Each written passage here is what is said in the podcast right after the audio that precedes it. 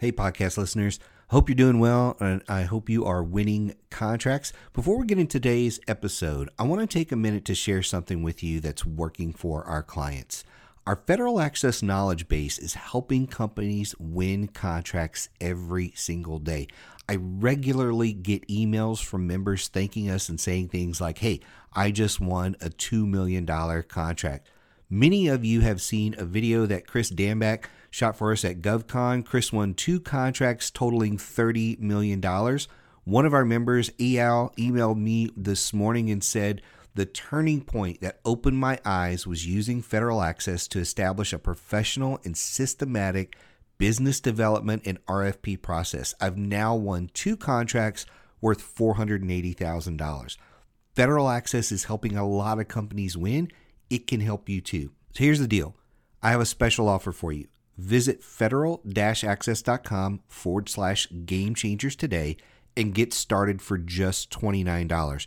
You're going to get access to a digital copy of the government sales manual, over 70 strategy videos, more than 30 webinars, 300 documents and templates, and one of my favorite pieces is SME support. So when you run into any issue, any challenge at all, you can email me directly for help. So go check out the special offer today at federal access.com forward slash game changers. The link is in the description below the podcast. So go check that out today.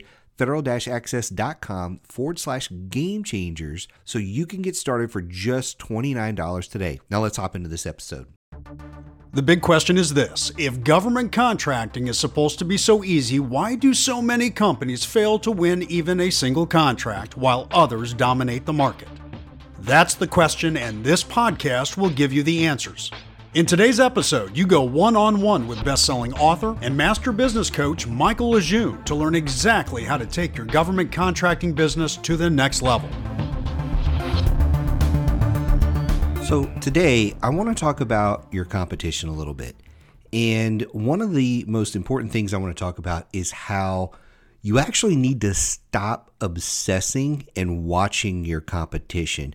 I, I talk to a lot of companies about this all the time because when I get on the phone and they start going through what they're doing, they look like, sound like, talk like like everything about them mimics their competition. And while there's some value to putting yourself on an equal footing to your competition before you start looking at differentiating and that sort of thing. We talk about this a lot actually in in the training we do.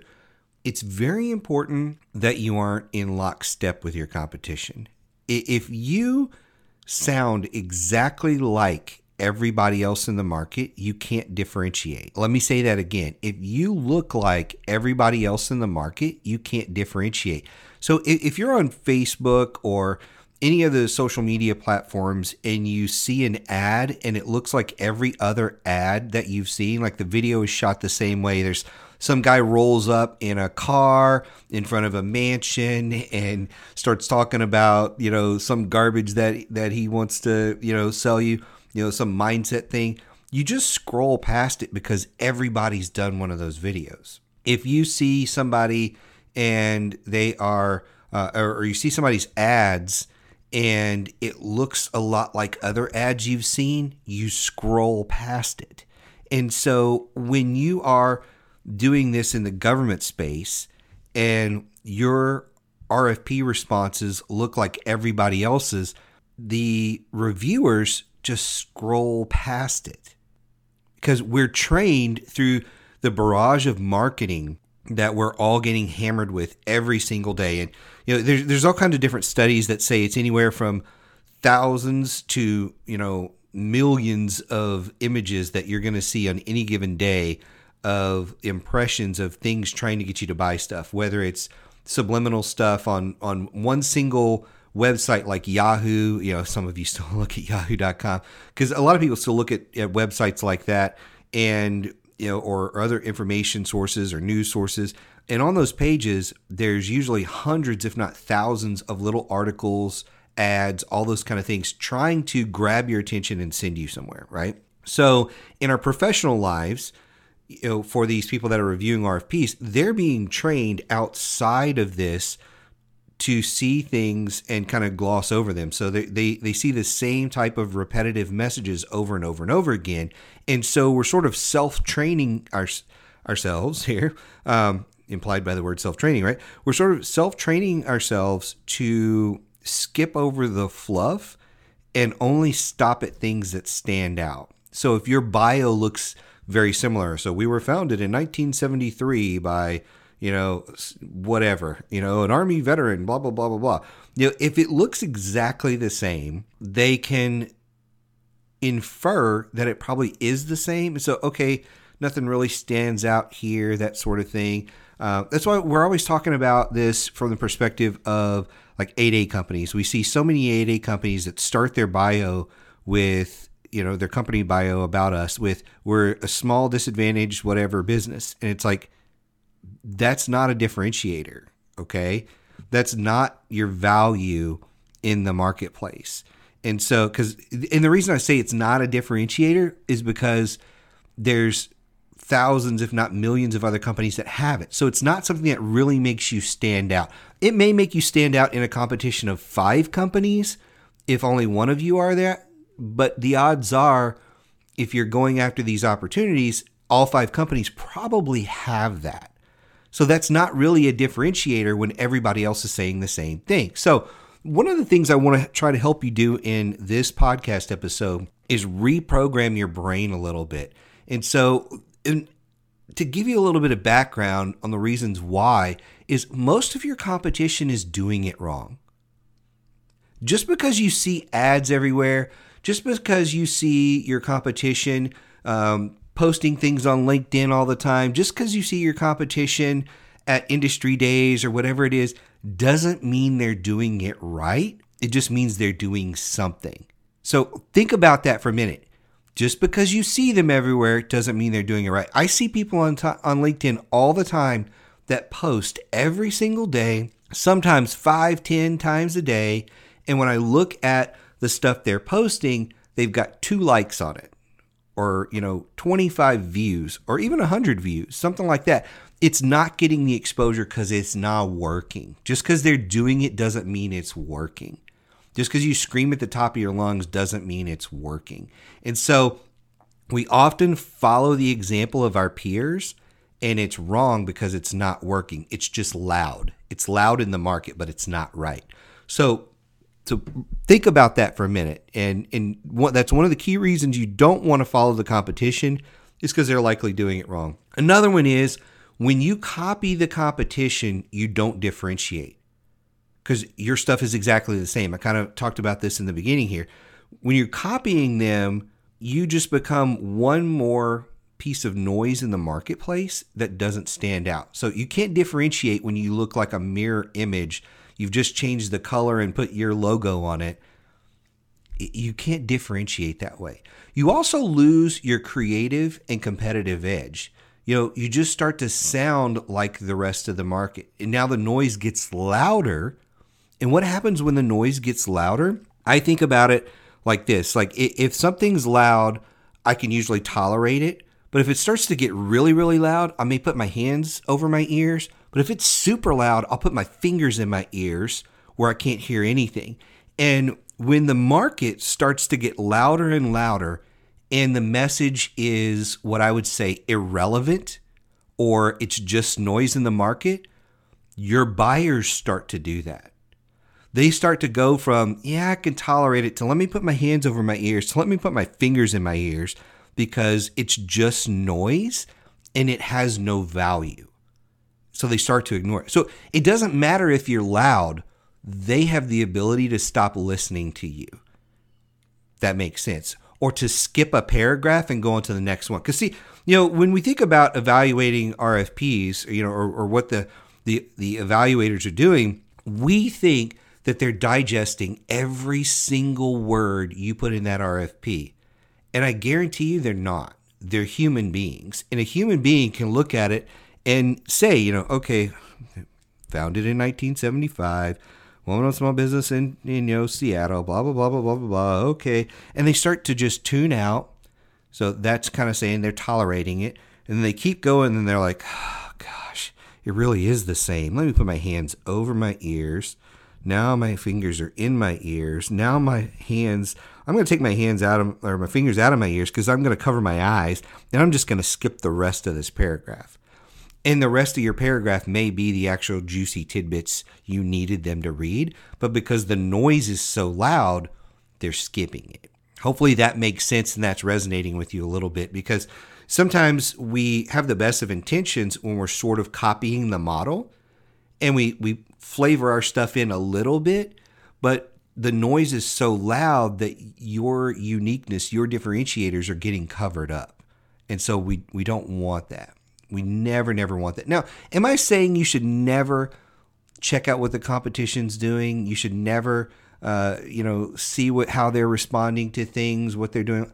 No, that's not what I'm saying. What I'm saying is don't obsess over it and don't form your opinions and your direction, your marketing message, your company message, all that. don't form that solely based on what your competition is doing. That is a recipe for disaster. In fact, I talked to a lot of companies, and this is well before the coronavirus, you know, happened. I, I was talking to a lot of companies over the last 20 years that are just one or two bad months away from going out of business.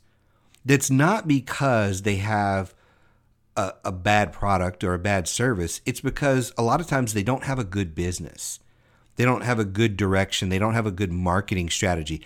And so there's a reason right there not to follow your competition. A lot of them are only a bad month or two away from going out of business. So be very careful there. So, on the flip side of this, what can you do? So, number one is you want to focus on your company message first. You want to get clear on this, make it your filter for everything you do. So, when I'm thinking about a, a new marketing strategy, the first thing that I'm looking at is what you know what's the value that this product or service has? You know who's the target market? What do we want to say to them? How do we want to grab their attention through this? And i'm and i'm thinking about that. I'm thinking about my message and how i can resonate with this audience. That's the first thing that i'm doing. And so from there i'm, I'm sort of just trusting my gut on that I'm trying to trust my gut and say, you know, because some some things are kind of funny or weird, and you don't know if they're going to fit. And a lot of times, those are the things that resonate because they jump off the the screen to your buyers because it's different. And so, you know, you can do a funny video or you can do a funny uh, email or something along those lines. Like in in my line of work, I can do those kind of things, and it jumps off at, at our buyers because they're not seeing that because number one, it's unique. Like it literally, it it came out of my brain, and yes, it's influenced by a lot of things that happen in my life and the things I I, I see and hear, even in music and things like that.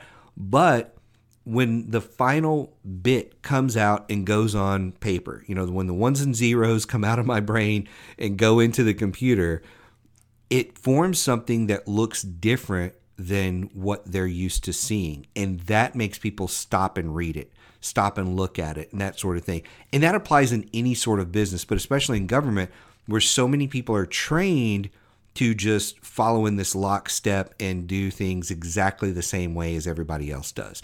And so when you trust your gut and you get creative and focus on your message first, it allows you this freedom to play in a space that nobody else is playing in because you're the only one doing it. And so, one of the ways that I actually get a lot of my ideas and work on my thought process is I spend a lot of time with people outside of my market.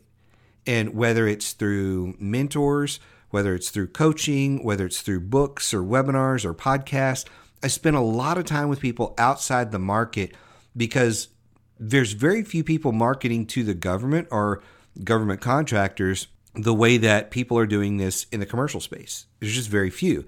And so I take a lot of those lessons learned from the commercial space and apply them. And it looks like I'm a genius because I'm like the only one doing a lot of this stuff. And so when you spend time with people outside of your market, you get a very fresh perspective and it's very unique to your market. So there's a lot of value in that. And the the last thing I want to say about this is even though I want you to trust your gut, even though I want you to take chances and do things on your own, you test everything. You live by the numbers, not the noise in the market.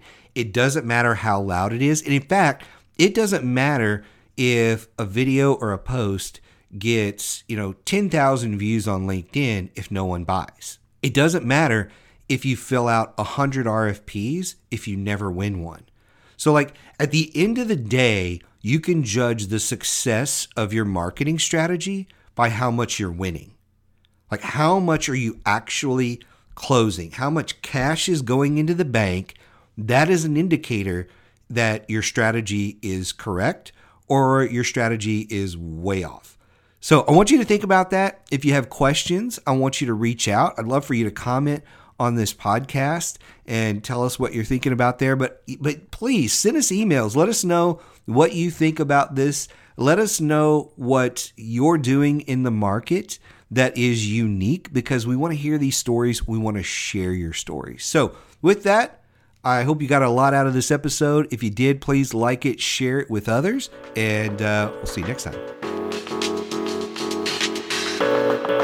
Thanks for listening to Game Changers for Government Contractors. For a full list of episodes and other resources, be sure and check us out on the web at www.rsmfederal.com slash gamechangers.